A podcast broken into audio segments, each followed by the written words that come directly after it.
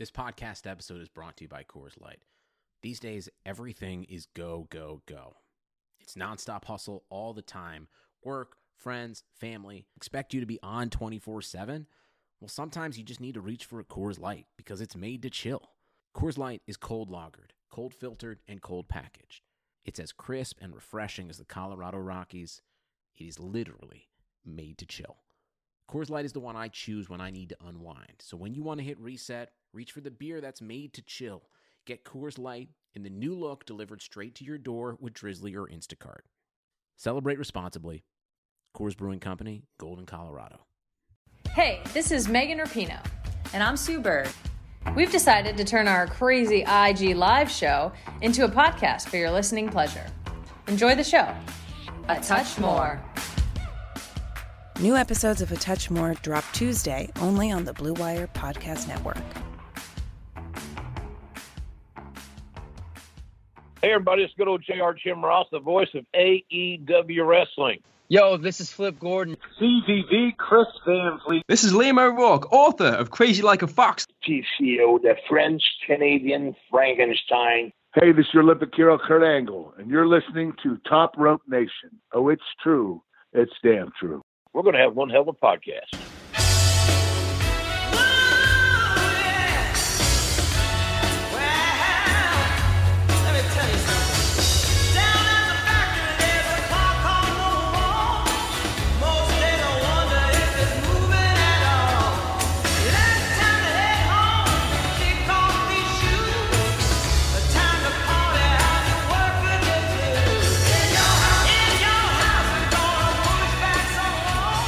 Guys? It's episode 146, Top Rope Nation. We're getting retro on you this week. We are talking about the legacy of WWF slash WWE in your house. We've got a great crew on the line to break it all down. We're going to be talking about some of the greatest matches in the history of the event as WWE NXT gets ready to rekindle the In Your House name this Saturday night for NXT TakeOver. So on the line with me tonight, I do have Justin Joint and Kyle Ross, my usual sidekicks, as well as Zack Heydorn from Pro Wrestling Torch and Fansided, who joined us on our Thursday show. And so we're going to kind of just dive right into it with the In Your House discussion for the Monday show here this week and uh, just kind of run down some facts about In Your House itself, how it got started and everything. And uh, before I do that, though, I just kind of wanted to talk to you guys. I mean, did you guys order these as fans in the mid 90s very often at all? I mean, Kyle, how often were you ordering the in your house pay per view events? Can't say I ever paid for one. Definitely watched a few. Love that take, Justin. I think uh, you're you're going to be in a similar boat if I remember your uh, situation in the mid '90s and how pay per view happened in your household. Hold on, I'm contacting the FBI to report Kyle believe the stat. Hey, I believe the statute of limitations passed on 23 year old the Scramblers. Uh, Justin, in my house, by the way. If the FBI is listening, I will gladly give up the person whose house it was at just to save myself. Justin, Justin, Justin, didn't you have one of the? Like, was it your dad had one of those like huge antennas that you would see people having in the 80s and 90s in his yard or something? He he did, and for about a year, I got every pay per view for free. But thank God that was during uh, 91, 92. Oh yeah, that's like your prime WCW era, right? Uh-huh. Check the archives over on Patreon because uh, we talked about Super Brawl 2 on Top Rope Nation Classics, the Patreon exclusive show.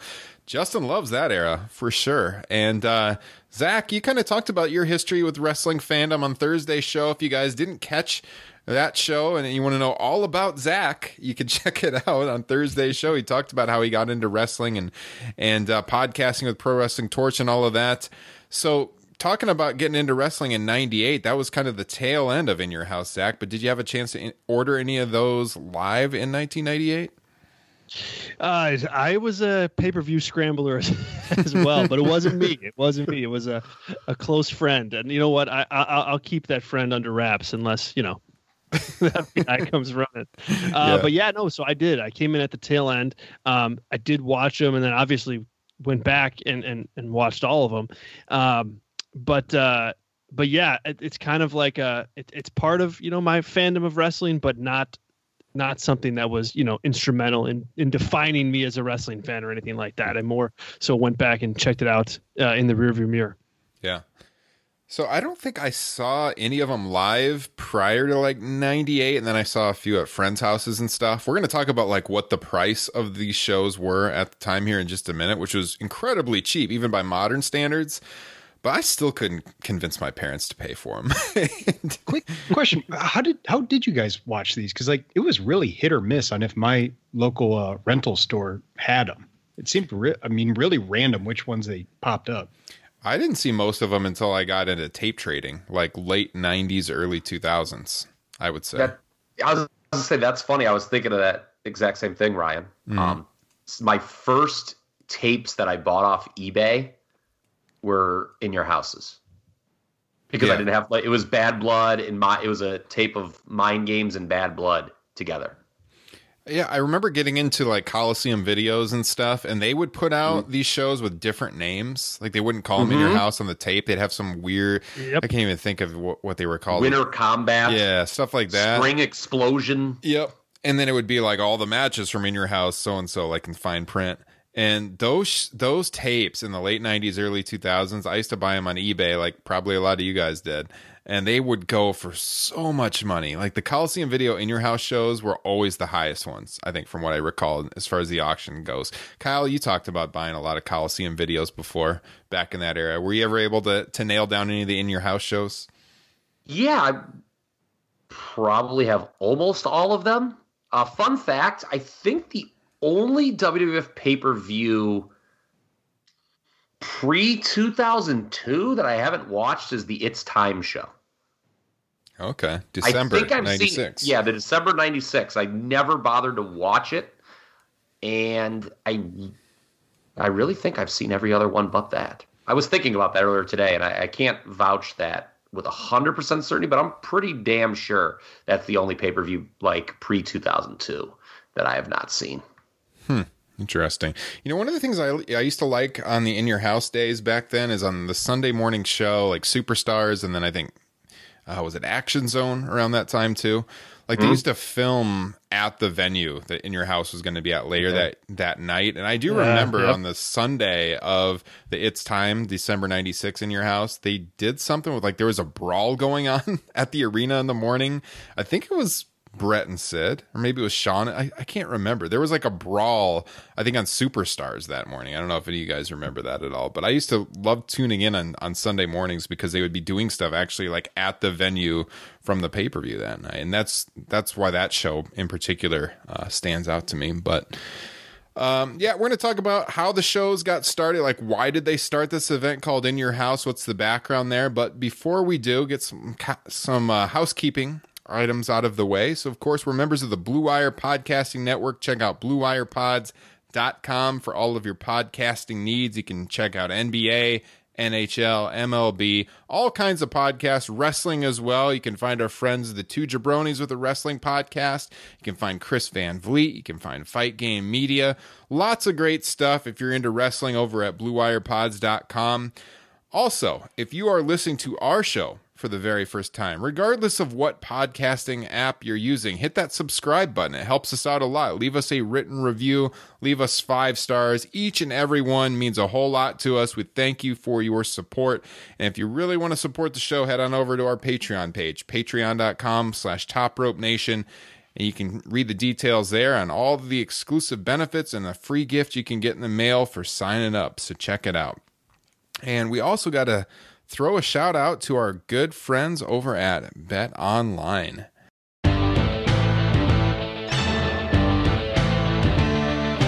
There is no shortage of action going on at our exclusive partner Bet Online. NASCAR is back and Bet Online has hundreds of other games, events, and sports to get in on.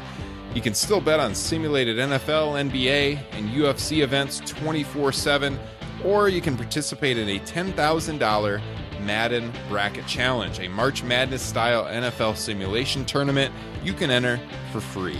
And live right now on BetOnline's YouTube channel, you'll find an exclusive interview with ex Chicago Bulls Ron Harper, Horace Grant, Bill Cartwright, and Craig Hodges to discuss the Michael Jordan documentary on what they're calling the final dance. Visit betonline.ag and use promo code BLUEWIRE to receive your new welcome bonus and check out all the action. Bet Online, your online wagering solution.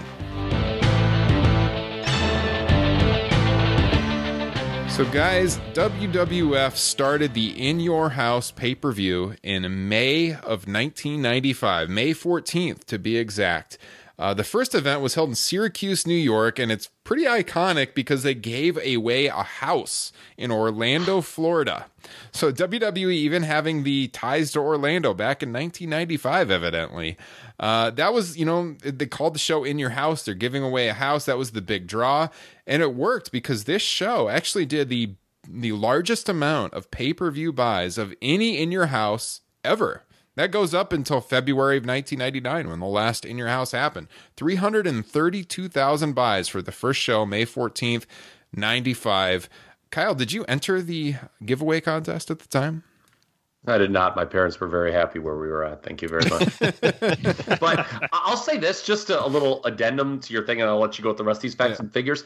That very much bucks the trend that was going on in 1995. Like business was real bad oh, in yeah. 95. Mm-hmm. So for a show to do well like that, even if it was just kind of a one off, because the rest of your houses did generally decline over time, um, shows that probably the house giveaway did work in drawing people. Yeah. Because, you know, I don't know what else it would have been.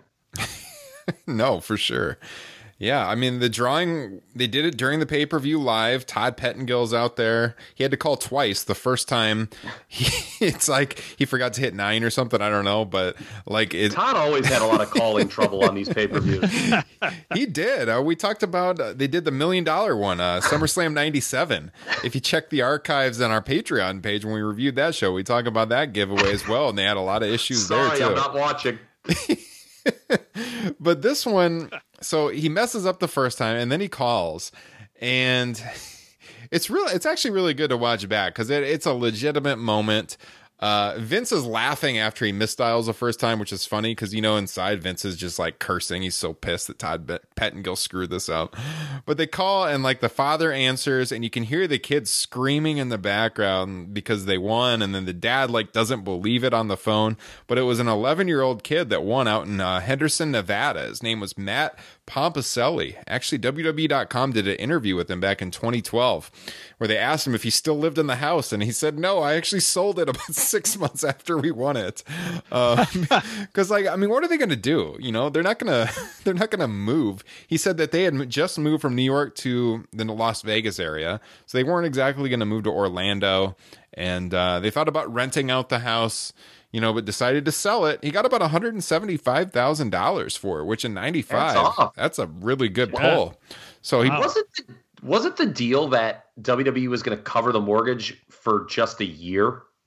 I thought there was something about that too. I was going to research that, but I, I, didn't. I didn't come across anything like that. Okay.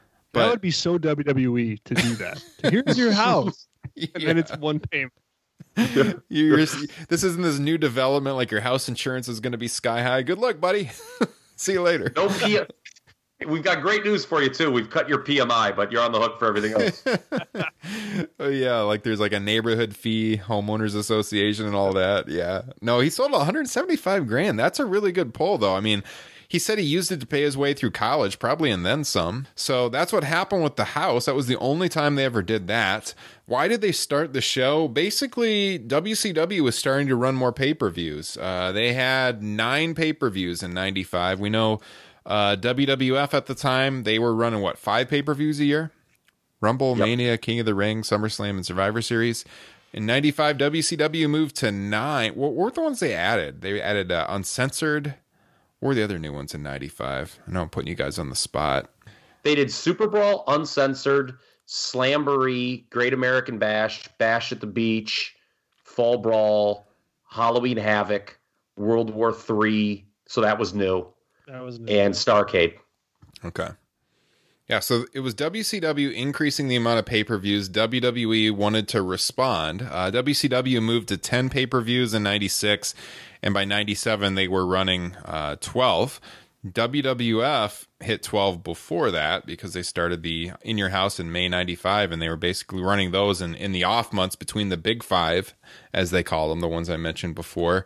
Uh, the first well basically until september of 97 every in your house was two hours long. By september 97 they moved them to three hours. The first five were just $14.95 which is about 25 bucks in in today's money. I guess i couldn't really call that cheap for a two hour show but you know compared to it was half of what they were charging for the three hour pay per views, like twenty nine ninety five for SummerSlam, for example, and, and Mania, but fourteen ninety five for In Your House. But yeah, I still couldn't get my parents to shell out the money for these. I mean, this was the era where if you didn't have a descrambler or a big antenna in your yard, you had to go to the cable company and rent a box. Like you had to drive across town, get the box, go ho- hook it up at home, rent it, and then return it. You know, it's before digital cable, so now everyone had those in their homes. So it was like a big deal when we got pay per views in my house. And so even though they were only 15 bucks, like I could never convince my parents to get these. So I didn't see a lot of them live personally. Uh, but they moved them by, uh, I guess, in your house six, they moved them to uh, 1995. And uh, I mentioned earlier, this first one did 332,000 buys. The second most bought in your house was the April 96 Good Friends, Better Enemies, that we're going to be talking about here in a little bit. That one did 324,000 buys. So in an era when really the business wasn't that hot, as Kyle said, these in your house, these first few, they were pulling in pretty good numbers. I mean, they were beating what the Attitude Era in your houses did later on.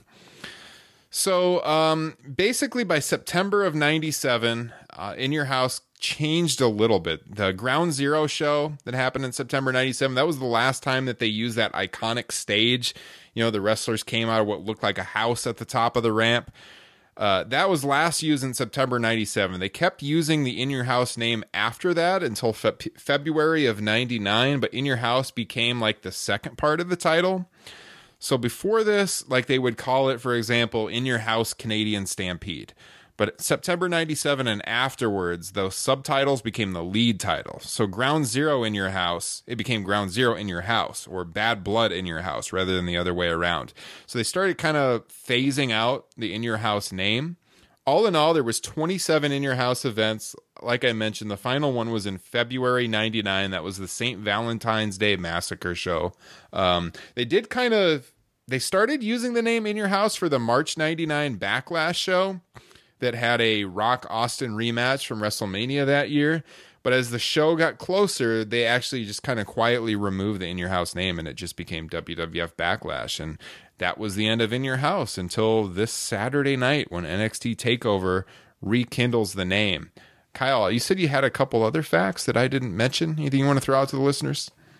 Uh, actually, you know what's funny? In your top 10, remember before the show, I was like, God, you had this other note in here, and I thought I was so smart. Uh, in your top 10, you've included the note. So, Ooh, is it no, a, my first want- one there? Yes. The only other thing I'll include, I will include one thing, is I preferred the unique names of In Your House to how they do it today, where you just have the you know backlash repeated every year. I don't Mhm. think the name backlash means anything and is worth repeating every year. I think you know if you tell me In Your House Beware of Dog, I know what the main event of that show was. If you say Backlash 2009, I'm going to struggle. Yeah, exactly. Yeah, no, I, I, I thought the a- unique branding was great. that's such a good point and it also it also brands like the shows for the the stars that are on them not just the show as a name you know you like you said Mhm. you can call back and go beware of dog i know what that that i know what the main event was because you you you can put those stars with that title it's a great point Yeah. Couple other things. I, I got to fact check myself here because I think I misspoke a second ago. It was actually the fifth in your house where they switched to the 1995 price tag. So it was the the first four were the cheaper, basically $15 price tag. And by December of 95, which is a show we're going to talk about, they moved it up. They bumped it up to the 1995 uh, price tag. Another quick note. So Diesel these, title run is over, folks. Give us five more Yeah. dollars. we did you a favor. That's exactly right. That's what happened. Yeah. Uh, and then uh, the shows were two hours until that Ground Zero show that I mentioned, uh, the September '97 show, and that one ran three hours. And from that point on, In Your House was the same length as the more featured, uh, the Big Five shows, the three-hour time limits. And man, guys, wouldn't we want to go back to three-hour pay-per-views these days? Sometimes. I was just gonna say, what would you give up to, to have a two-hour pay-per-view? Oh my gosh, yeah, seriously, talk about a different era. So whenever I watch those shows, and this like lasted until like the early part of you know the 2010s, two hours and 50 minutes is such a sweet spot for a pay per view, man. Oh yeah. Like whenever I watch any of those pay per views, I'm like, you know, that went by quick. Oh, look at NXT Takeover. There you go. Yeah, like you said, it should be an easy watch, you know, Mhm. and those were. So we what we did is we all kind of assembled our, our top 10 lists of our top 10 favorite in your house matches. So if you guys follow my writing over at comicbook.com, I recently did a column on what was the seven best in your house matches. You guys can find actually if you Google best in your house matches, I believe it is the top result. So you can see that Excuse list me. there. Not to pat myself on the back go. too much, but Oh, probably because it's Mr. recent. Google machine. I didn't know that we were so good at SEO. Probably just because it's recent, to be honest. But hey, it was a pretty good column. I'm pretty proud of it. I love the column. And now, to be fair, though, you did not rank them seven to one. So No, the they weren't in, in any particular order. Are going to get that correct? Well, I didn't actually do mine in any particular order this time either, to be honest with you. Although my number one, like I could tell you for sure what my number one is. Yeah. Probably one, two, and three. But yeah, that column I just I did them chronological order. Um, so there's when we look at our top ten, there's probably like six, seven, eight of them that all of us are probably going to have on their lists. And uh, should I just kind of run down those because I mean these are gonna these are gonna make the list regardless. I, I think well let's just start with Ground Zero. All right, so Undertaker Shawn Michaels Ground Zero September '97. The Undertaker and Shawn Michaels were unbelievable together. You know, we all know about the WrestleMania matches, 25 and 26, but you go back to 97 and in early 98, these guys had this program that started basically coming out of the finish of SummerSlam 97, where special referee Shawn Michaels cost The Undertaker the match with the chair shot against Bret Hart. And then they have this match at Ground Zero in your house in September. Spoiler alert, another one that we're going to be talking about October 97, the Hell in a Cell match, right? They had the Royal Rumble match after that. Like these guys, oh my God, talk about ring chemistry. I'm pretty sure that this made all of our lists. This made mine, uh, it made Kyle's. Justin, you got this one on your list? I'm looking down Nope. right now. Oh, you don't have this one on your list. Zack, would this one make your list? This was on my list. Yep, absolutely. So this is this is a really Can good Can I match, comment yeah. on one thing on that match? Yeah. Please. Yeah. The opening five seconds of that match may be the best opening five seconds of any match I've ever watched in history. Where Shawn is holding, uh, I can't remember if it's Earl Hebner or Mike Chioda now in front of him because I, one of them replaces the other one. But he's holding the ref in front of him, like hiding from the Undertaker. And then he kind of gently shoves the ref into the Undertaker and he turns around and he does like this sweat off my brow, like, "Whew, I'm safe. And while he's doing that, Undertaker just decks the ref and Michaels turns around and has this unbelievable reaction, which is just like, uh oh, I'm fucked. and I just want to use that to say the opening five seconds of a match is you can really hook the audience in right off the rip. And I I just don't know if I've ever seen a better start to a match ever than this. I mean, the ending is obviously a schmaz, but at least we get the Undertaker plancha uh, to kind of make up for it. But this was a novel brawl, and I think it starts right from the jump, man. Mm-hmm. I think that's a good uh, assessment of, of a lot of HBK matches on these in your house shows. I mean, he he the way the way he sells against really all of his opponents and a variety of different styles, whether it's Owen Hart or the Undertaker, he's got just this really just this this this incredible way of just reacting to to his opponent, and it helps the matches so much. Mm-hmm. The way he runs to the in your house set, Ryan mentioned this is the last time they used this set. He runs to the set at the start of the match and tries to escape through the door, and it's locked. What a freaking hoot and a half that is. imagine, you know, imagine starting a match with a lockup. Okay? Start a match by hitting the referee and then the heel running to try to get out of a door. That's the way you do it. These guys didn't have much of a history before this. You think about how many years they had been No. in the WWF together, and they never really worked in any high profile program until 97, which is kind of mind boggling. I don't think you can Yeah. replicate that dynamic in 2020. Can you imagine keeping two stars that big? And, and granted, Shawn was a tag team guy at first, but for like seven years, Se- yeah, they just somehow don't wrestle at all. Yeah. That, that, that, that- that's impossible to do in the modern era. Yeah. I mean, they, I know they work together at some house shows and stuff, but as far as television feuds and pay per views, yeah, not at all, which is, is mind boggling. Uh, so, Justin, you did not have this one on your list. This is one that we, most of us had on our list, though. Why, why did this one not make your list? Do you want to tell the listeners? honestly, I don't think I've watched it since you know maybe a, a year after it happened. Mhm. Um, I'm sure if I went back and rewatched it, I, it would probably make my list. Um, my list is a little bit more just uh, reactionary from just memory. Yeah, and to be fair, this match, although it's good, doesn't stack up to the one they had the next month, which I know you do have on your list, right? And that Bad Blood. uh, this would be to me probably the greatest uh, in your house match. I think no doubt this would be number one if I'm ranking ten down to one. Uh, so they followed up this match at Bad Blood with the first ever Hell in a Cell match. A cage no one can enter. Shawn Michaels has his date with destiny. Destiny. A hell no man can escape. Undertaker, I'm gonna take you down, put you down, and bury you underneath that ring. There's nowhere to run. There's only one way out, Nowhere to hide. and that's over my dead body. No one to stop the carnage. The hell I am! Shawn Michaels. The Undertaker. Hell in a cell. I can never rest in peace. WWF Bad Blood in your house live this Sunday on pay-per-view.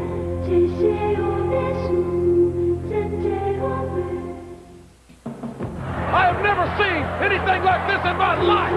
This is not a pretty sight. We knew it wouldn't be. Michael what he has to do to survive. Oh, no! The handsome features of Shawn Michaels being rearranged thanks to The Undertaker.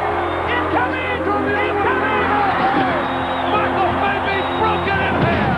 Somebody's got to stop this, McMahon. Michaels is a bloody mess.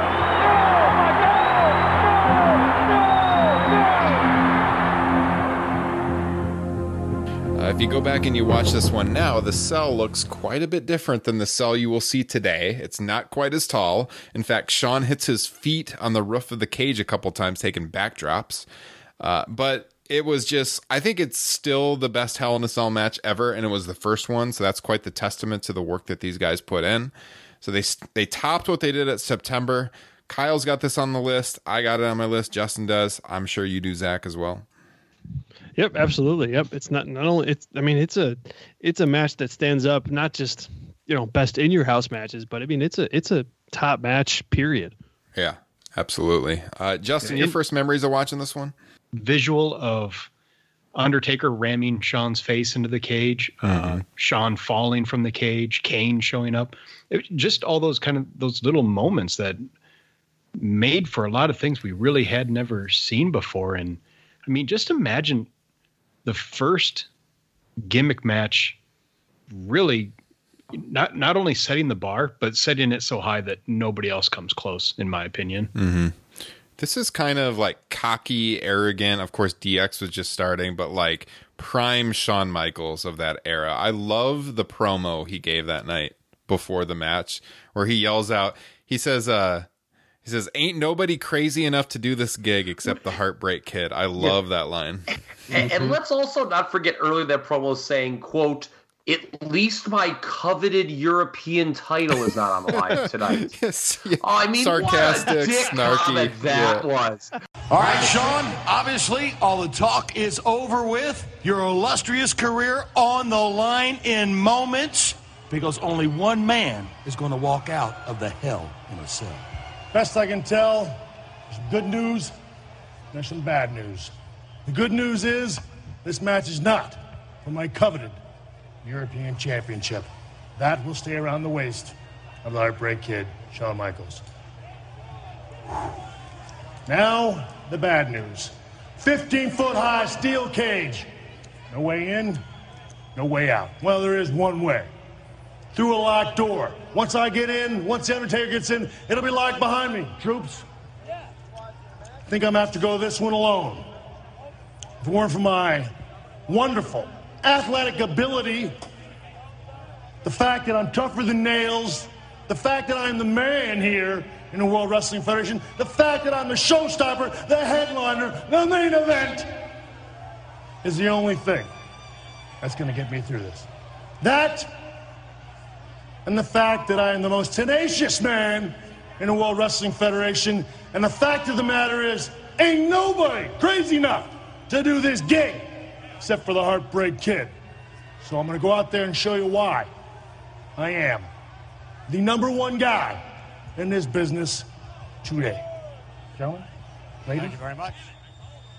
Look, I'm just a total middle finger to the Bulldog and him just, you know, getting that booking overturned. Oh, that's a whole story, When- yeah.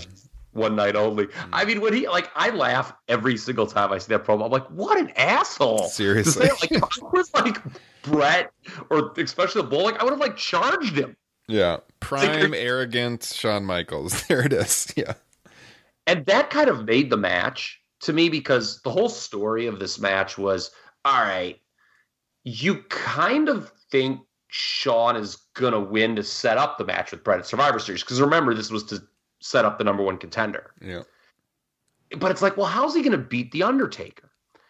And I'm going to go on the record right now. I think the Kane finish is outstanding. I know there are some people because you're trained to think this way. Oh, well, it was interference, so that kind of sucks. I'm going to like deduct a quarter star or something. I couldn't disagree more in this instance. The only logical way for Shawn Michaels to win this match is for the Undertaker's presumably dead half brother to show up and interfere. right? I mean, that's like the only way he wins. And like, think about the whole Kane storyline. Put yourself back in 1997. Like, it sounded really stupid. Let's just be honest. Like, they're going on about this thing. And if there was like Twitter or if the, at that time, or if the internet was in its infancy, my God, the com- I mean, I know there was complaining going on at the time, but people were like, dude, this is going to be horrible. This sounds really shitty. But they, I mean, there was no better way for Kane to debut than the way they did it. I thought it was a complete home run.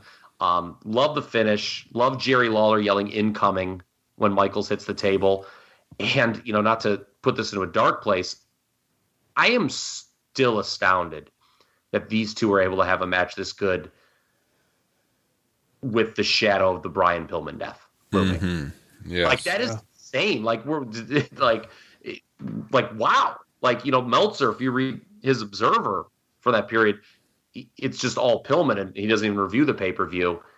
And his last line is like, and somehow Shawn Michaels and the Undertaker went out that night and had the greatest cage match of all time. Yeah.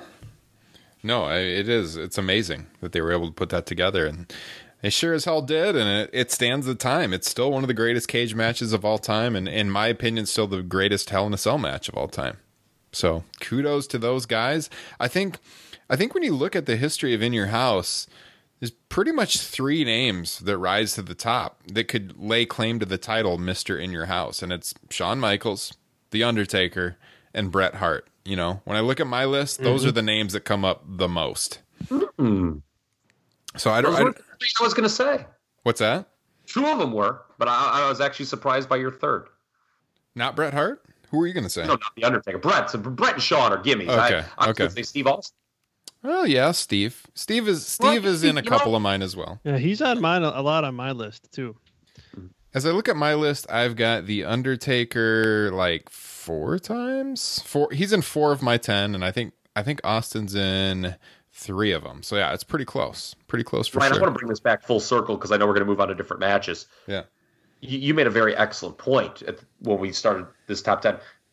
The Undertaker, to me, I don't think enough people think this, or at least it's it's not talked about enough. Maybe it is, and I'm just not paying attention. The Undertaker is Shawn Michaels' best opponent. They had such a unique chemistry. I mean, when you look at this era, and then of course you go to the two WrestleMania matches at the end of Shawn's career, and how different those are than what they did in '97. It's you can't create that, you know, like in terms of like a like the booking committee. Like they just had it, man. They they they just worked unbelievably well together in the ring, and I, I have no hesitation calling Undertaker Shawn Michaels' best opponent of all time. Yeah, I think I think you definitely make the argument. And again, it's pretty crazy that they didn't work a high profile program for seven years until '97, and then wow, they come out of the gate with this at September '97's Ground Zero, and they follow that up with Bad Blood, and then yeah, later on WrestleMania. Not to mention Royal Rumble '98, and yeah, just all kinds of uh, good matches between the two. So plenty to to check in the archives there. I guess we could keep this on '97, and uh, one that I think made all three of our lists. I'll ask Zack, but the uh, the ten man at Canadian Stampede a couple months earlier, July '97. It's just the atmosphere of that match, the crowd mentioned a couple weeks ago on the show, but to me, it's it's the greatest WWE crowd of all time that night in Calgary. Uh, the match is it's like a ten man tag, so it's hard to it's hard to rank that like ring quality wise versus like some of these singles matches and stuff. Like you get all the stars a little bit in the 10 man tag, but I think overall just the way they involve the Hart family, not just the people in the ring, but the people at ringside. And then of course what happened after the match with the celebration and stuff. This has to make the list for me. So this is on my list. It's on Kyle's list. Uh, Justin, it's on your list. Zack, would this one make your list? Yes, th- this is high on my list too. I've got this uh, ranked fourth on, on my list. Just and and like you said, it's not. I don't even really know. Like if you took this exact match and you put it in a different environment in a different building with a different crowd, who knows how how good it would be? But just the environment is is what's there. And i mean that's what's so memorable about it. And the fact that you had some some obviously some top some, some top stars in there. But the the crowd reaction is something that's it's unforgettable. And it, and it, it really helped make the match. Can you imagine if Shawn would have been in this match? Oh, you know, this was the heat. He oh my god, it would have been even greater. And it was already a great match, but you know, this was when Shawn was kind of away oh, because oh, of the fight in the locker room and everything. Yeah, you know what though? Would it have taken away from Austin? I don't know. If I mean, mean, it might have. It seriously might have. I think. Yeah. But they had they had just been you know the tag team champions, so they still Mm-hmm. had all of that going on too. And or actually, they I- hadn't I- had they won. it? Yeah, they had been the tag team champions. yeah, Sorry, they had. sorry. Then like yeah, and then they they relinquished it. But I just think like Austin was so awesome that it didn't even matter who his teammates were. His performance in this is just so ridiculously good. You know, like when he's handcuffed at the end, middle fingers. Yeah, off the Hart family. So like, it's like if Shawn was there, it, it's kind of crazy to think it might have actually gotten in the way of Austin. I, I actually, I know what you're saying, but you know, Shawn would have kind of been doing a look at me bit. I have a feeling because this is 97 and it may have taken away from Austin and Austin was good enough on his own to carry the rest of his team in terms yeah, of yeah. charisma. It's a very good point. It's hard, it's really hard to say, you know, whether it would take away or if you just have two times the heat. I don't I don't know, but certainly Shawn in that environment. Holy cow! I mean, look to that Raw that was in was it Montreal in like the mid 2000s where he teased that Bret mm-hmm. was coming out and the nuclear heat he got. Now insert Shawn and Canadian Stampede in Calgary in July '97. just would be Remember unreal. that a few weeks after this when he comes back? Yeah. I mean, I know we're uh, we're probably not allowed to repeat some of the language that went back and forth now. I mean, the crowd. Cha- I mean, I'll never forget Shawn saying, "quote Why don't you ask your mama and your sister how gay Shawn is?" Oh man. I mean, hello. I mean, boy. God, seven man. different time. I mean, that. I mean, that was just insane. I'll tell you what, you guys, if you are not, if you have never seen 97 WWF television, for the love of God, go back on the network and watch every single Raw from 1997 because what a year. Unbelievable. Just skip, skip the gang wars parts. Uh, this was number three on my list. Obviously, Taker, Shawn, and Hell in a Cell was number one. And it is funny because the focus is kind of on not, it, like not in the the the in ring stuff. My favorite parts of this are the introduction of Bret Hart before the match and how they build to that pop, and just how much fun Brian Pillman was having during this whole thing. Like he just had the biggest smile. Remember when he like he had t- like he was working Shamrock and he got Shamrock on the ground and he takes Shamrock's arm and he starts doing the tap out motion with it. And he said, "Looks like he's having the time of his life." Mm-hmm. That makes me laugh every time. Yeah. I mean, even Neidhart was getting strong baby face pops. Oh yeah. You know, just going back to uh, talking about you know '97 WWF and especially Undertaker being Shawn's best opponent. You got to remember we were we were cheated out of uh, you know a couple Shawn Michaels Bret Hart matches, and especially in this era era from like '95 to '97. I mean, they could have put on a couple classics that would have put that conversation to bed. Yeah, that's true. Look at Survivor They're Series '92. You know, the first Well, they- time they had the high profile match as singles. You look at uh, obviously the Iron Man match is a is a little bit uh, controversial between people, I think, but I really like the match. And even you know the Survivor Series '97 match was a really good match before the finish. And yeah, those guys were also kind of made for one another too. We just didn't get the matches. We didn't get the amount of high profile matches like we had with uh, Taker and Shawn.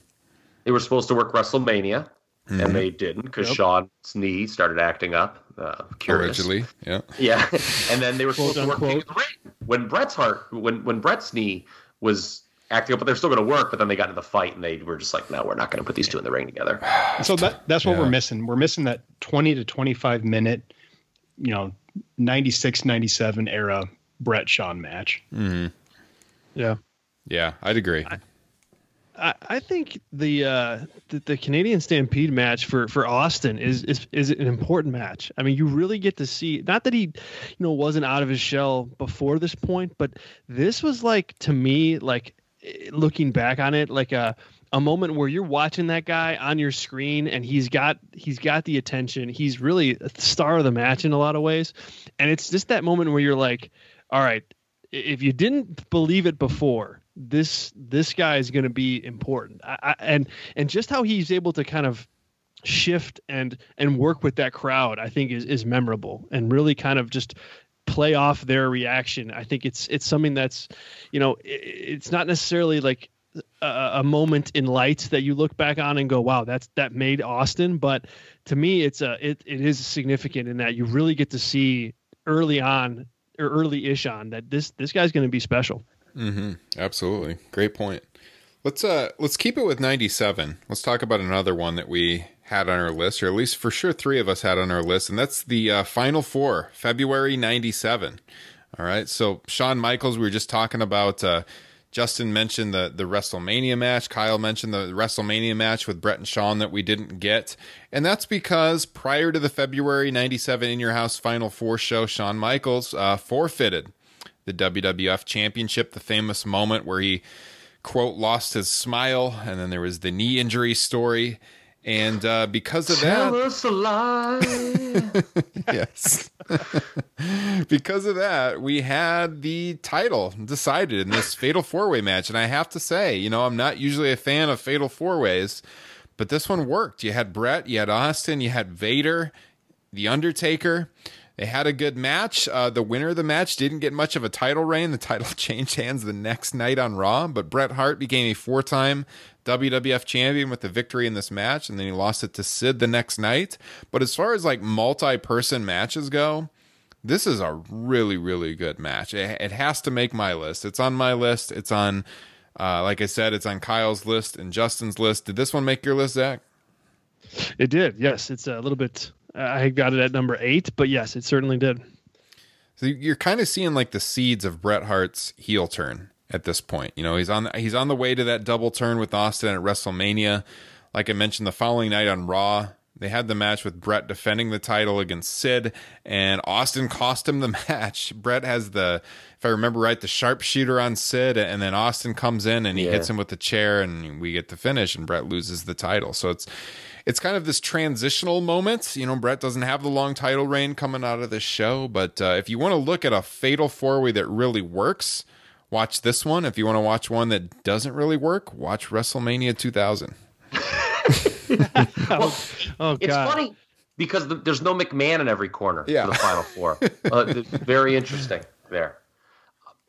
This like ground zero was a novel brawl at the time. Like there had never really been a match like this in WWF before they tried this um this final four. I think the only drawback is that it's still a battle royal and that's how everyone gets eliminated. Mm-hmm. But it's really physical.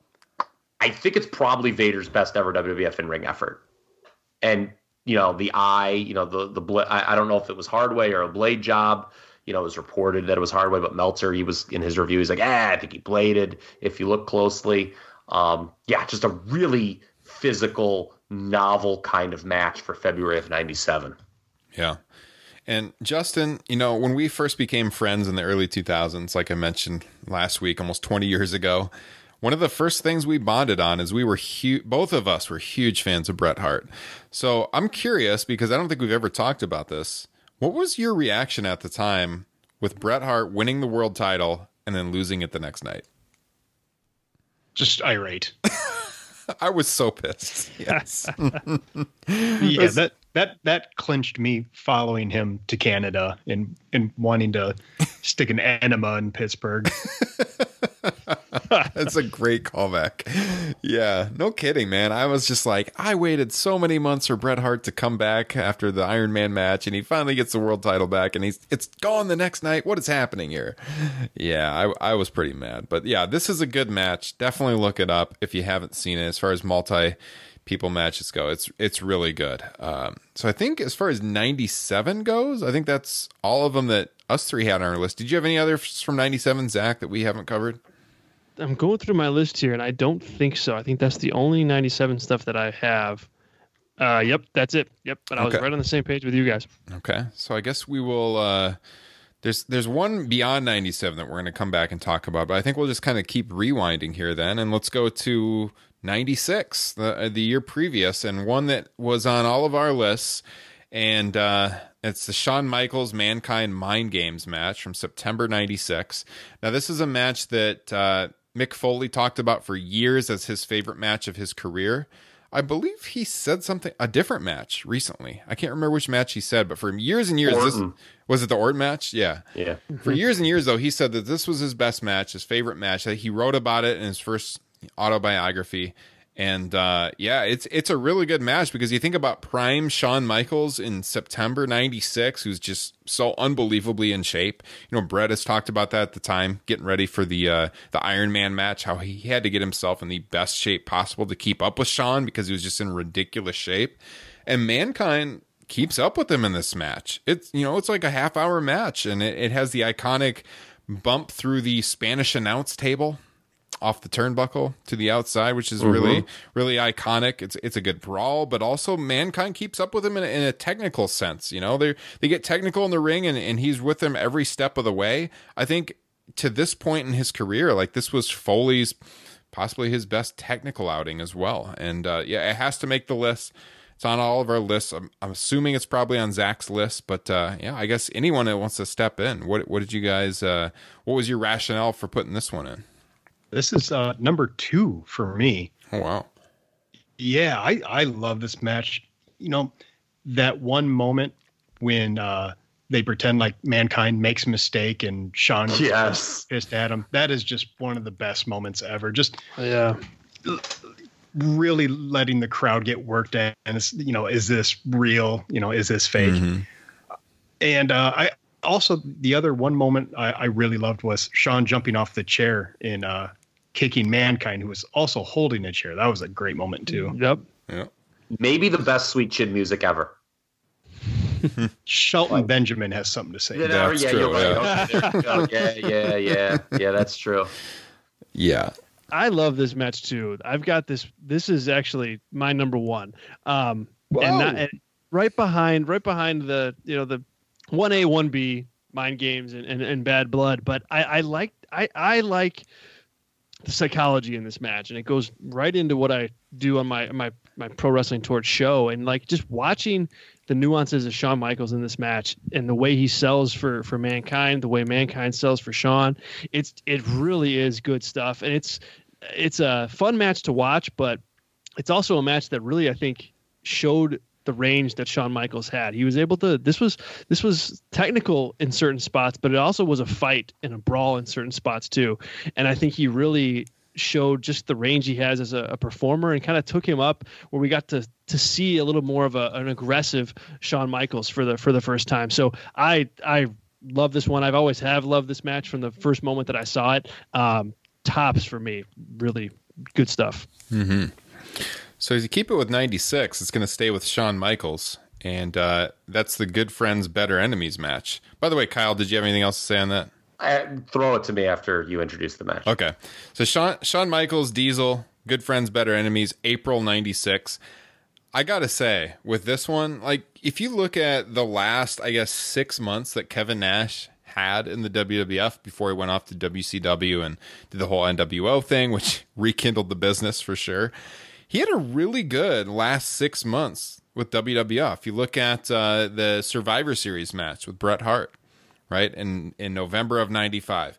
You look at uh, February '96. He had a really good match with Bret at In Your House. He had The Undertaker at WrestleMania 12, and then in April he had this outing with Shawn. It's his first big title defense coming off of winning the title for the first time at WrestleMania 12. And uh, just, it's an awesome match. It was in Omaha. You had Mad Dog Vachon there, the iconic spot with the uh, the prosthetic leg getting used in the match. Uh, I've just always really liked this match. It seems like when people look at the best outings from Kevin Nash over his career, people point to either this one or that or that Survivor Series 95 match with Bret Hart. But uh, I pr- I prefer as far as Kevin Nash's best match goes, I'd say the Survivor Series match is a little bit better. But as far as In Your House goes, this is up there for me. I think uh, Shawn just had a had a great outing with Kevin Nash here, Kyle. Yeah, so I had the Mankind match number four, and I have the Diesel match number five on my list. And I just want to say, I don't think this is a hot take at all. I like Shawn and Brawls better than quote unquote work rate matches. Like the, these yeah. are like th- this to me. If we would have gotten this Shawn more during his world title run, I think it would have been a little more successful. Like just the way he walks to the ring for this Diesel match, like it brings out an intensity um, that I really liked. I think Kevin Nash having probably the best match of his career uh, in his last televised match for the promotions, very on brand for him. you know, that, that, like I mean, I don't think anything says Kevin Nash quite like that. Um, and then you know I love the power bomb spot in this match where Diesel power bombs Michaels through the table, and Vince McMahon goes into full oversell mode. Let it be over. Let it be over. like that is just some really good stuff from Shawn. And like, you know, played up like Nash was giving Vince all these dirty looks. That was some really cutting edge stuff for '96. And I'm totally with you, Ryan. I, I thought uh, the character work uh, that he did as Diesel um, the best stuff he ever did was the last six months before he left the promotion after he loses the title. He wasn't smiling Diesel anymore. He was kind of the original tweener mm-hmm. in the mm-hmm. promotion, and, and he did it beautifully. So yeah, love Shawn and Brawls, love this, love the Mankind match. You know the yep. you mentioned the table spot and I'm, we mentioned that in in mind games too. Those were all for you know newer fans. Those were like really rare spots during that era. Mm-hmm. You didn't see that happen mm-hmm. all that much. So when when they went through the tables, that was a big deal. So yeah, go ahead, Justin. Yeah, the thing I love about this '96 Shawn run, you know, going you know talking about the mankind matches, how good he was at toeing the line between what's a work and what's real you know, you had the the quote unquote flub moment in the mankind match, and then here at the end of this match, the intensity shows and mm-hmm. how seemingly really pissed off he is at Diesel for, uh, you know, obviously at this point he knows he's leaving. Uh, it's just tremendous work on Shawn's part. Mm-hmm. Yeah, uh, Zack, was this one on yours? It was. Yep, yep. And really can't add too much more outside of what you guys said. What I noticed, and it's uh kind of a a weird thing to notice, and you certainly wouldn't have noticed it as you watched it live in 1996. But looking back on it, the commentary on Shawn Michaels is it's pretty like over the top. I mean, Vince McMahon numerous times the quote unquote the leader of the new movement in the WWE, Shawn Michaels, and it's just like, man, you know, I I hear like the big dog Roman Reigns back in 1996. Mhm. Oh my exactly God, pump like is taken to my veins. yep, it's like Uh, it's like he just can't it's, it's like it's the same thing. It's it's the same thing. And it, it really stuck out. And and and watching it back in 2020 it's like boy it's a it's it's annoying now. And i'm, sure it was annoying then although uh albeit a little bit different. So you know outside of your guys points which are all just well taken and, and, and well said um that is a standout when you watch it back. You're like boy okay this kind of marketing effort and and uh, corporate nonsense existed in 1996 too I want to send this around the horn because I actually had this same thought with a match that I don't. I thought it was more evident in a match that you're going to bring up, Ryan, that happened a few months earlier.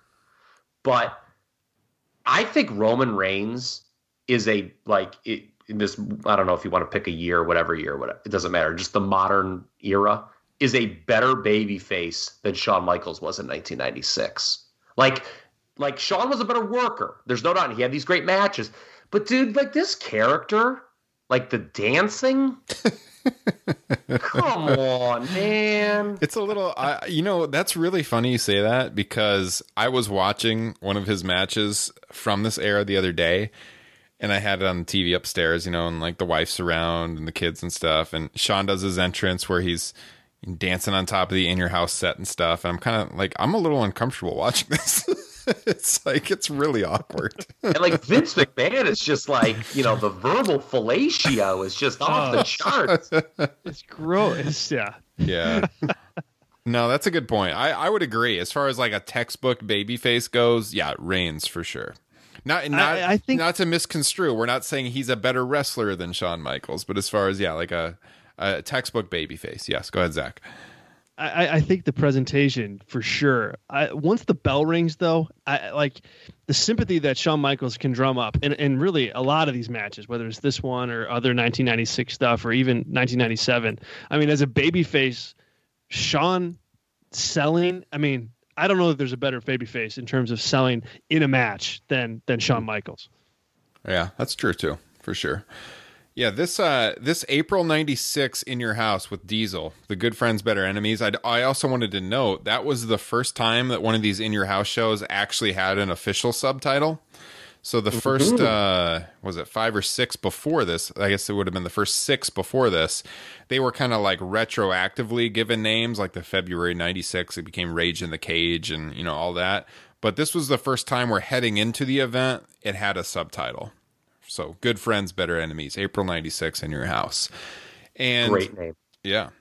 So, as far as '96 goes, I think as far as the unanimous picks, that's all of them from '96. Zack, did you have any others from '96? I had one from '96, but I'm going to save it for the end. But if you have another one, Zack, feel free. I did. I had one here, and I want to make sure that I that I get it right because it was one that stuck out to me. Um, where is it? I actually have two more from '96. Actually, correct myself, more than one more. My God. Yeah. Yeah, I actually have two from '96 too. I wonder if they're the same. So I've got Shawn Michaels versus Owen Hart Yep. uh, from the February 1996, and then I also have um, Stone Cold Steve Austin against Savio Vega from May 1996. That I I I love that match. Just the stiffness of that match is insane. I, I, I enjoy watching it to this day. Certainly not something that I think is going to make uh, you know m- any more of your articles, Ryan. But to me, this one is one that stands out. That's the strap match, right? Uh, yes. Yeah, that's a, that's a that is a really good match. strap match. Yeah, that's a really good match. I actually It is. I It's good considered match, Yeah. man.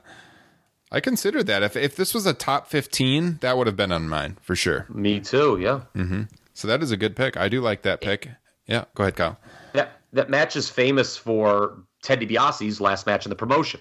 And I loved the kind of retconning they did afterwards where Austin claimed he lost on purpose because he didn't want Ted DiBiase to be his manager anymore. Like that that was like a little I thought that was kind of a, a neat bit of storytelling. Ted obviously went to uh, WCW and um, was part of the NWO and kind of a forgettable type deal, but whatever. Um, that was Austin's first really good match in almost two years. That's incredible to think about because he was so injured at the end of his WCW run. Mm-hmm. Yeah, no, that is that is definitely worth a rewatch. I like that pick, and I also had the Shawn Owen match from February '96. And I actually, you know, kind of thinking about it because my rationale for this match, I'm not that surprised that you picked it, Zack, because we're talking about storylines and the artistry going into that match and everything surrounding it is why it made the list for me. But I'll let you, I'll let you talk first. Why, why did you pick that one? No, that's yeah, exactly. That that's why I picked it. I mean, I think the the the happenings around it, you know, kind of frame it up in, in a big way. But I also just I like the match itself. You know, I like, uh, you know, you kind of you see Shawn really at his at his boiling point in a lot of ways. It's right before he's going to win the the the big championship at at WrestleMania. Um, and so I think it's a it's a it's a good match as a standalone, but also just for the history uh, in the career of one of the best. It's like a it's like really the the boiling point match that that sends him over the top and ready for that big run that he gets the, later in the year. Mm-hmm. It's it's like he had to conquer that foe, that final foe in Owen Hart Yeah. to get to WrestleMania 12. This match, I also recently wrote a column on Owen Hart's top 10 matches on Comic Book, and this one was in the top 10 for Owen Hart matches. And it's a lot of it is the backstory, as I mentioned, because if you go back to the previous fall, you know, Shawn had the incident where he was attacked legit by people outside of a bar in Syracuse, New York. And not long after that, him and Owen had a match where Owen gave him an Enziguri kick and then Shawn collapsed in the ring. And this was like the early days of the internet, and it actually fooled a lot of people. People thought it was legit, but it was Shawn and Owen working the internet crowd, working everybody. And then Shawn was off for a couple of months, and he joked, or not joked, but he he talked about maybe his career was over. And then he comes back at the Royal Rumble, wins the Royal Rumble, and he has a chance to go on to WrestleMania, but he has to conquer Owen Hart because Owen Hart, for the previous couple of months, had been talking about how he was the man who was who had ended Shawn Michaels' career, and so Shawn had to conquer Owen to get to Bret at WrestleMania, and this match was actually for that WrestleMania match. So I guess Mhm. conceivably, you know, you could have got Owen and Bret in WrestleMania's main event. You know, I think anyone watching at the time kind of knew it was going to be Shawn and Bret, but you know that was that was the stipulation at the time. Owen being one of the best workers in the promotion during the mid 90s, Shawn obviously as well. Both of them are kind of high flyers. It's a really good match. And yeah, it, it made my top 10, made Zack's top 10. I know it didn't make you guys, but you know, it was probably like on the perimeter perimeter of making your list.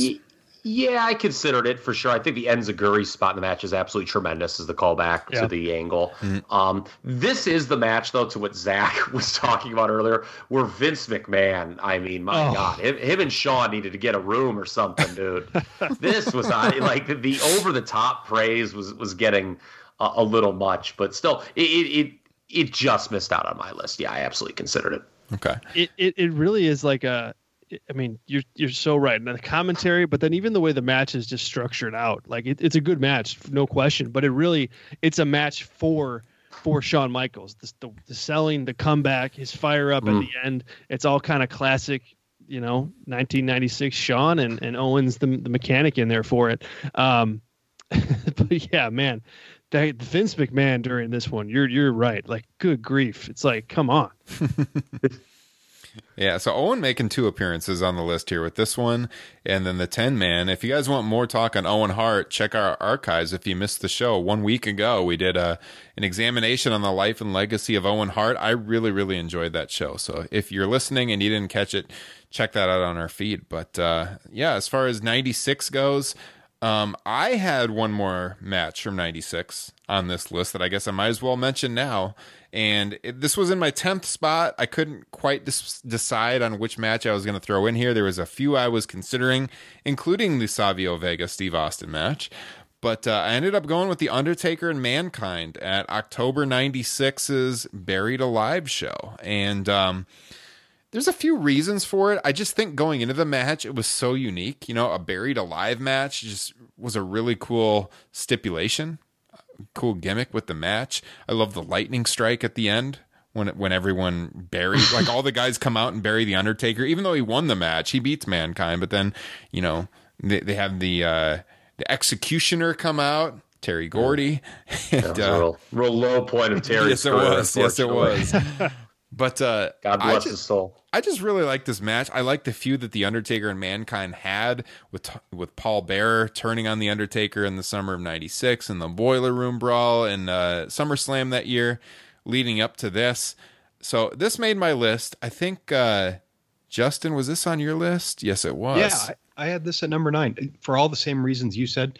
Obviously, it's easy to pick apart. It's easy to criticize, um, but the excitement level going in, and compared to a lot of like you know new gimmicks, I we recently criticized the Inferno match for something that we were excited for and it didn't live up to expectations. Uh, I, I I think this did a much better job of, of doing that and was you just can't forget about how exciting it was at the time. Mm-hmm. Yeah. So it's it's just kind of Yeah. an over the top match, but it was just so cool and so unique. It's that's why I put it in there for Hit sure. me with your trivia, Ryan. Oh, okay. So the other trivia piece on In Your House Buried Alive in October 96. I'm glad you threw that out there. I might have forgot. This was the first WWF pay per view event where the world champion was actually not active on the pay per view show. So Shawn Michaels was the world champion at the time, not in action on the show. He actually wrestled Goldust in a dark match after the show went off the air. So the live crowd, I think in Indianapolis, I believe that night, they they got that match, but uh, it was not on the air. So for very first time, WWF pay per view without the world champion on air at the time. Can anyone name the only other in your house where the active world champion did not work in some capacity? I've got a dollar for you. Uh, let's see, Canadian Stampede. Nope. no, he Undertaker worked, worked that Vader. show. Did he work Vader at that show? Yeah. Yeah, that's He was right. supposed to work Ahmed Johnson actually, but then Ahmed got hurt, uh, Mhm. which is extremely on brand. I don't, know. I'd have to think Yeah, about that's it. good trivia. The answer is No Way Out of Texas. In February of Mm. 98, Shawn was supposed to work, but of course had his back Injury. injury. Yeah, that's right. That makes sense. Ah, sense. yes. All right. So I think that wraps up 96. Uh, Was replaced by Savio Vega, who was in a much darker place than that Caribbean strap match. yes. So 95, the year that In Your House was born, um, the year ended with an unbelievable match. I I will never forget the first time I saw this match, and it was actually kind of clipped at the time. It was on a WWF home video. Not even I don't I don't remember if it was Coliseum. I think it actually was Coliseum video, but it was it was I think I bought it at a Kmart. It was confirmed hits, WWF confirmed hits, and it had the Bret Exclamation point. yeah, it had the Bret Hart British Bulldog match from December 95 in your house. I love this match. I actually like this match more than the match that they had at Wembley Stadium at SummerSlam 92. Uh, just the way Bret bla- blades in this match. Oh my God, there is so much blood in this match. I couldn't, when I first saw it the first time, I was probably 13 years old. I could not believe all the blood in this match. And he is just, there's, there's literally puddles of blood on the outside of the ring. It is a really, really good match. It's very, very different. Something I think you're going to talk about, Kyle, than the match Yes. they had at Wembley Stadium three years earlier. And uh, it's a unique finish as well. Uh, I think Bret wins with the Magistral Cradle, if I remember yes, right. Lama, yes, Lama, he's strong. Yes. Yeah, but uh, God, this is a great match. And if I if I'm picking a Bret Davy Boy Smith match, it's this one. Kyle, what did you notice about this one? Okay. It's maybe better than Wembley. I love that you like it better than Wembley. That's a that's a that's a man's call right there. I do. I like it better. because it goes against the grain. I, I, I like that you said that. I, I don't know if I think it's better, but it's damn close. Mm-hmm. Um, and the one thing I love about Bret Hart overall as a performer is he can have multiple great matches with the same opponent, but the matches themselves end up being quite different. Like this is a very different match than Wembley. Wembley's a babyface versus babyface deal. This Davy Boy's a heel. I think Davy Boy's a lot better in this match. I, I think if you're going to make the case that this is the better match, a lot of that's probably going to be set around the fact that Davy Boy Smith is just works a lot better here than he did in Wembley. I think he was completely carried Bingo. at SummerSlam '92 Yep. by Bret. Mm-hmm. Um, but you know those are different. Oh, the Owen Hart matches that he has, Bret, uh, WrestleMania and SummerSlam, very different matches. Austin, Survivor Series '96 and WrestleMania 13, very different matches. He could have a technical match and a brawl with the same guy, and they're both very good. That is a huge mark in Bret Hart's favor uh, as a performer. This was number six overall on my list. Okay. Uh, either two of you want to talk about this one? This one for me, it's on my list too, and it's just it's it stands out because of the the blood, like you said. I mean it. I mean that is a. I, I, it's like you can't unsee that when when I think of that match. That's what I think of, and I'm sure other. It was a good match outside of that, no question. But to me, that's in 1995. You didn't see a whole lot of that Yes, stuff. exactly. That that really stands out. Mm-hmm. What was the previous big blade job on WWE pay per view before this? Did Hmm. we not have blood since WrestleMania 8 with Flair and Bret? I'm sure there was, but nothing that like There stands out in, been. in a major Yeah. way. Yeah. There had to have been. All right, so 90. mm, I don't know, because remember, I mean, Flair got in all that trouble. I'm trying to think. 93. Dude, I don't know if there was. I I'm sure know. if someone's listening, they're going to, you know, correct us on Twitter, but Yeah. I, I legitimately am not convinced there was a blade job on pay per view between WrestleMania 8 and this. No, nothing that really be? stands out. Nothing that's iconic. That's for sure. nobody would have done it. Nobody would have dared done it on the undercard. Yeah. And I'm trying to think. No, no. Like Luger era, no. Um, you know, Hogan could always get away with it, but he only had that quick cup of coffee in '93. Mm-hmm. I, I, I, and I'm trying to think of the other in your houses. And and again, it's not just a little. Like there's puddles Yeah, no, I mean, yeah, of it's blood. It's like blade job, yeah. insane. Yeah. Vince like, oh, I don't want to. Let's not get a close up of that. You know, Mm. Vince could be a good commentator sometime. Justin, when was the first time you saw this match? Uh, the network. Yeah. I never saw it until the network. I think I bought it. I think I bought the tape of this show at a, at the Kmart that I believe you worked at at one point in time, but it, you would have worked at there years later because I bought it in like 97, 90, Ah. no, maybe 96. The good old days when for the grand opening I was Twinkie the Kid. I'm now going to introduce you as Twinkie the Kid from now on. You should have never told me that. I write wear it that as down. a badge of honor. Yeah, that's, that's You know, awesome. I don't think I've seen this whole pay per view either because the version I had was the Winter Combat tape, and they combined In Your House 4 and In Your House 5 into one thing, but they didn't show all the matches. That's right. Sh- Yep. I guess the stuff that worked. So I don't think I've ever watched either of those two In Your Houses proper hmm because I mean, why would I? You know, I, I don't think there was anything significant on the undercard of this that's worth going out of your way able to watch. No, yeah. So yeah, that's that's pretty much a unanimous pick there. Um, as far as '95 goes, I, I know a few of you have some matches on your list that we can go into. I guess I could throw it first to Kyle because he's got a Bret Hart match uh, with a man who was on Top Rope Nation recently. You want to talk about that one? Yeah, my number ten uh, entrant on this list was Bret Hart against Jean Pierre Lafitte in Your House Three Triple Threat September '95. A few weeks back, we I think we're talking about WrestleMania 11 at the time and talking about how Bret Hart was really greatly misused in '95. Yeah. until he eventually wins the title. And even when he wins the title, uh, by his own admission, he was a transitional champion, Shawn. Now, that all being said, he still had a great in ring year with a diverse set of opponents. I'm not going to spoil it. I know Justin's got a different one, and I think that's a, a fine choice as well. Uh, for me, I picked Jean Pierre Lafitte uh, to get the 10 entrant, and, and because you alluded to it, Ryan. Uh, you know, PCO, he was on our show. And if you come on our show, I'm simply going to bump your star ratings up. It's just that simple. Shameless. Yeah. Okay. Then that's what it boils down to. That you want to know how ten was a real close call, but you come on our show, I'll tell you what, you're getting a quarter star added every match. No, I mean it's it's in it's in the conversation. When I got down to the, my tenth pick, I mean, in all seriousness, I'm not just Yeah, like, yeah, it's a good match, It, yeah. it is a really great match. It's not like I'm just doing it for that, but Yeah. yeah, I mean, there's just a lot of great spots that you wouldn't expect um, in a 1995 WWF match in this show. And I I really appreciate Bret's 95, you know, with kind of 25 years of hindsight, just because you know, he was still just finding a way to kind of have unique matches. You know, he was getting thrown some weird opponents and, you know, and, and having some real, uh, some real, uh, uh, hoots in the Mhm. ring. Did anyone else have this one on their list? Zack, was this on your list? Uh, no, this one did not make my list. Nope.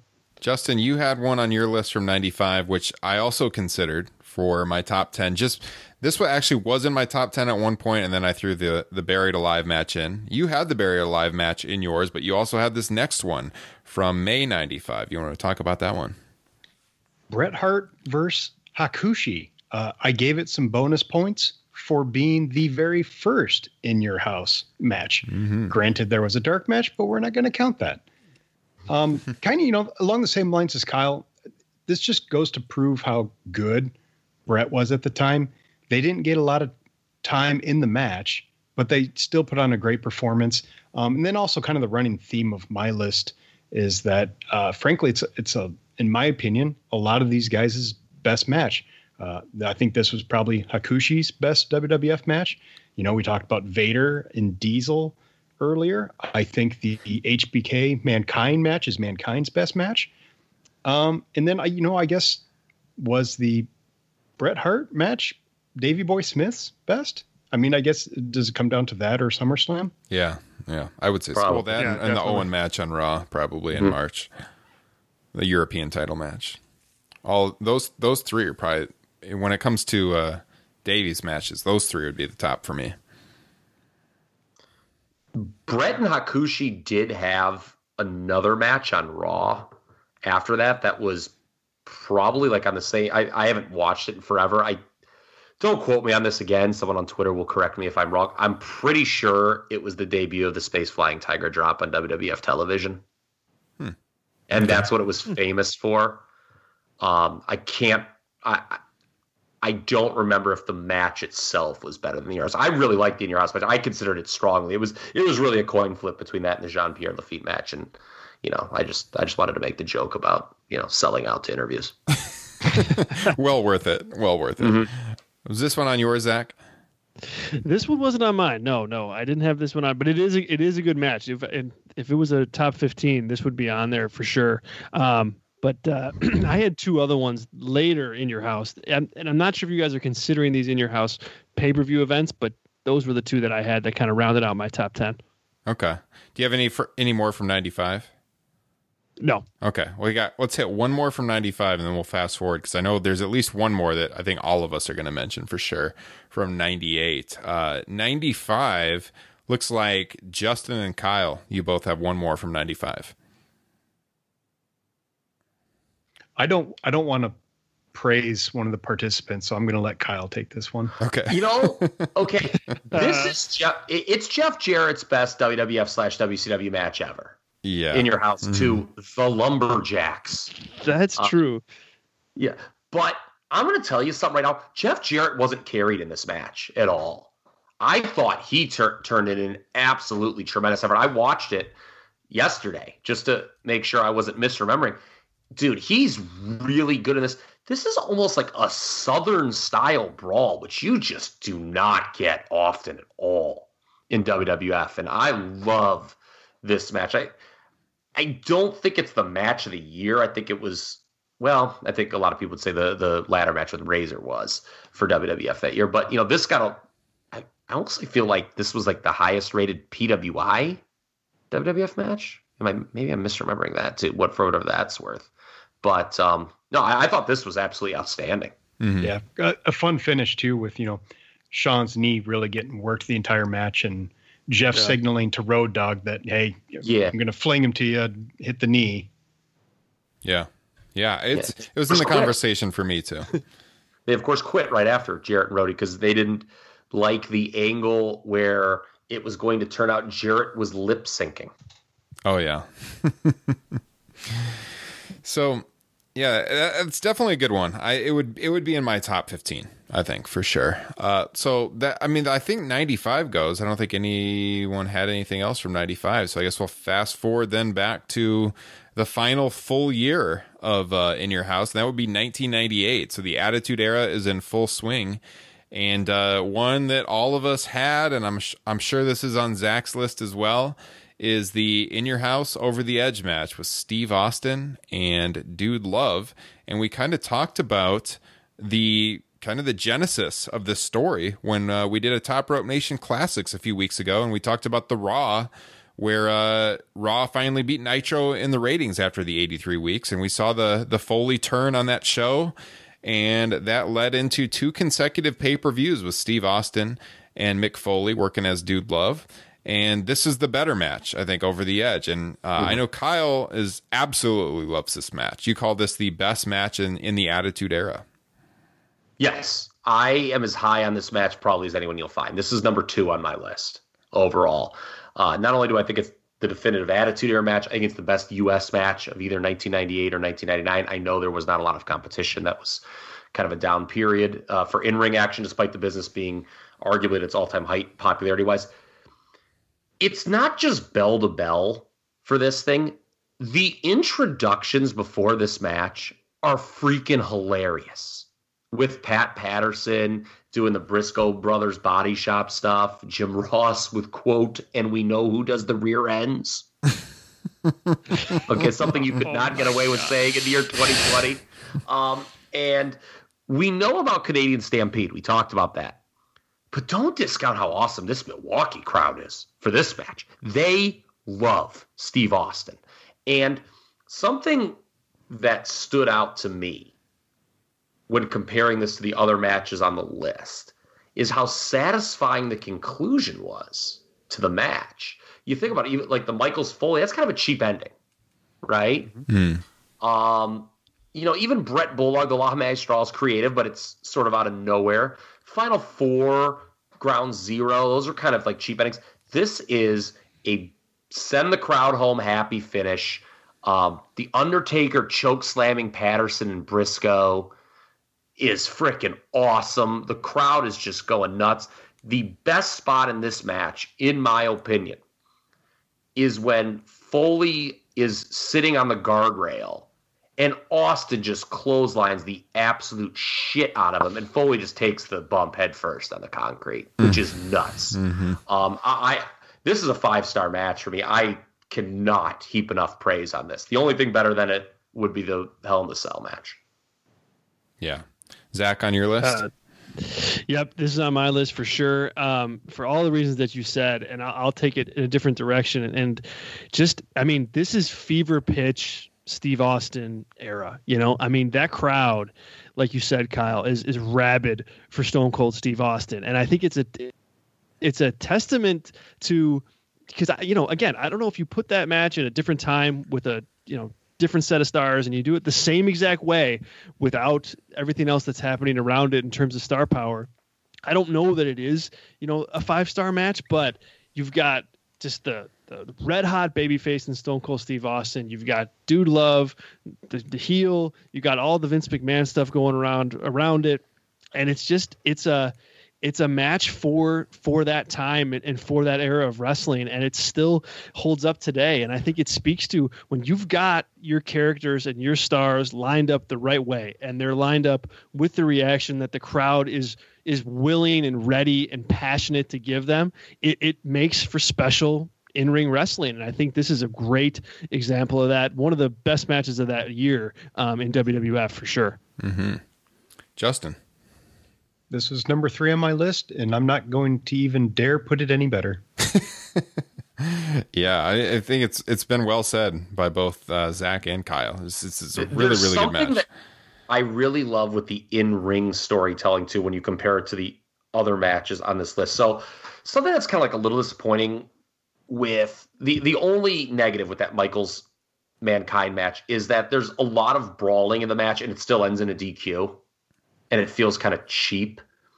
And there's another match that I considered didn't make my list that was kind of like, oh, well, uh, the Ground Zero match. You know, there's a lot of like T things that could be DQs, and then it still ends in a DQ, which mm. is kind of cheap. And then Bret Hart, Steve Austin from Revenge of the Taker was the other one. I knew there was another match that I thought I was like, man, you know, there's a lot of time these guys are breaking the rules, and then it, it's kind of cheap that they still end in DQ.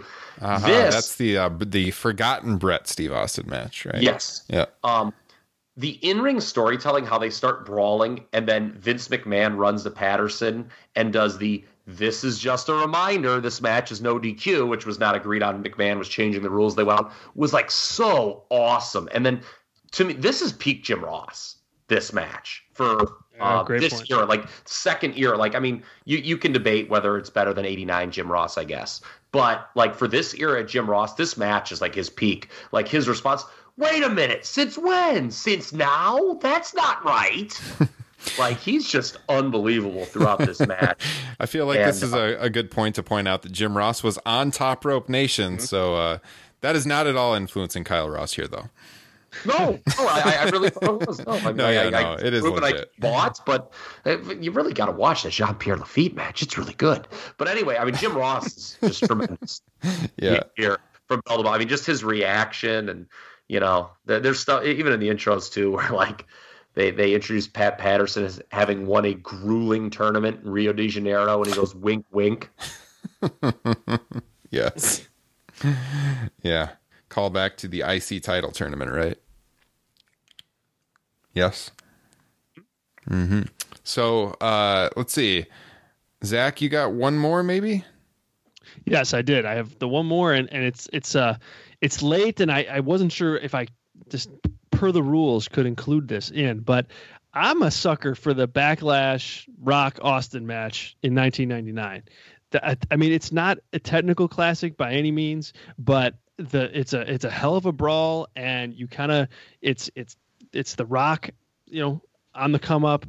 Austin still as a pillar star. It's coming out of their, you know, their their their historic WrestleMania 15 match, and so it could very well be symptomatic of me at this time, like really watching for the very first time. But I, I still go back and watch that match, and it's it still holds up. It's a hell of a brawl style match, and very much you know 1999 in in style with the audience brawls. They're outside the arena. Uh, certainly not a five star you know mat classic by any means, but uh, if you're into just crowd responses and just big stars colliding, this is that. Yeah, I, I actually think that's a better match than the WrestleMania match. Yes. And you know, as you mentioned, because it's kind of it's kind of on the edge. So as I mentioned at the top of the broadcast, that show was initially advertised as in your house. It was in your house backlash and then they dropped in your house in the weeks leading up to the event so like sometimes people include this in the in your house lineage and sometimes they don't so yeah it is it's right on that it's right on the edge there and i'll allow it i'll allow it zack so Okay, good, good, yes it, good. it- it's a really good match But I, I'm interested. So better than the WrestleMania match, huh? mm-hmm. Yeah, I, I think it is. Do tell. Austin, yeah, Austin, by his own admission, was like off that day. Didn't he get like divorced Yeah. that day or something? Didn't like the the ink get dried on his divorce, Ryan? Am I making that, up? sounds right yeah And he forgot his vest too. And he comes down wearing a t-shirt. Yes, He, he, yep, he- mhm. he- yeah, I'm I'm positive now. The story is like he was like having a really shitty day, mm-hmm. And and he like said his performance wasn't really that good. Yeah, WrestleMania 15 was just kind of a disappointing show all around.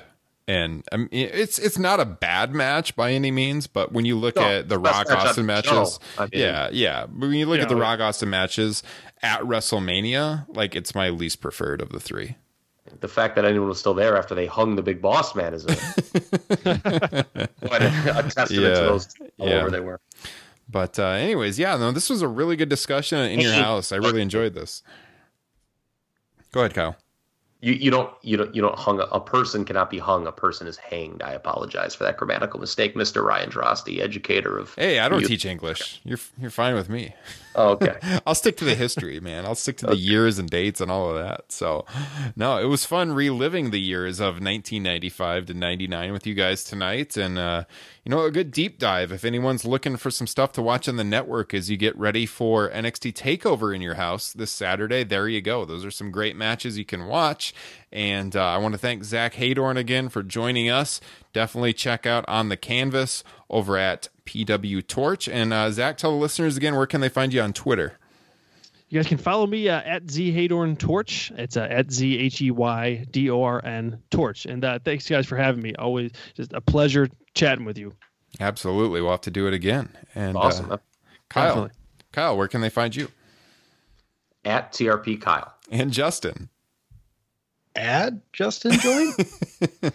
I think so. I think that is it. And I am at Ryan Droste, D R O S T E. Find the show at Top Rope Nation. Better yet, send us an email. Let us know what are your favorite in your house matches. Top Rope Nation at gmail.com. You can also find us on Instagram, Facebook, and yeah, pretty much all of the social media sites. We will be back with you on Thursday morning to talk NXT TakeOver in your house this Saturday night. So with that, I'm Ryan Droste here for Justin Joint, Kyle Ross, and Zack Heydorn. Catch you guys next time. Have a good week.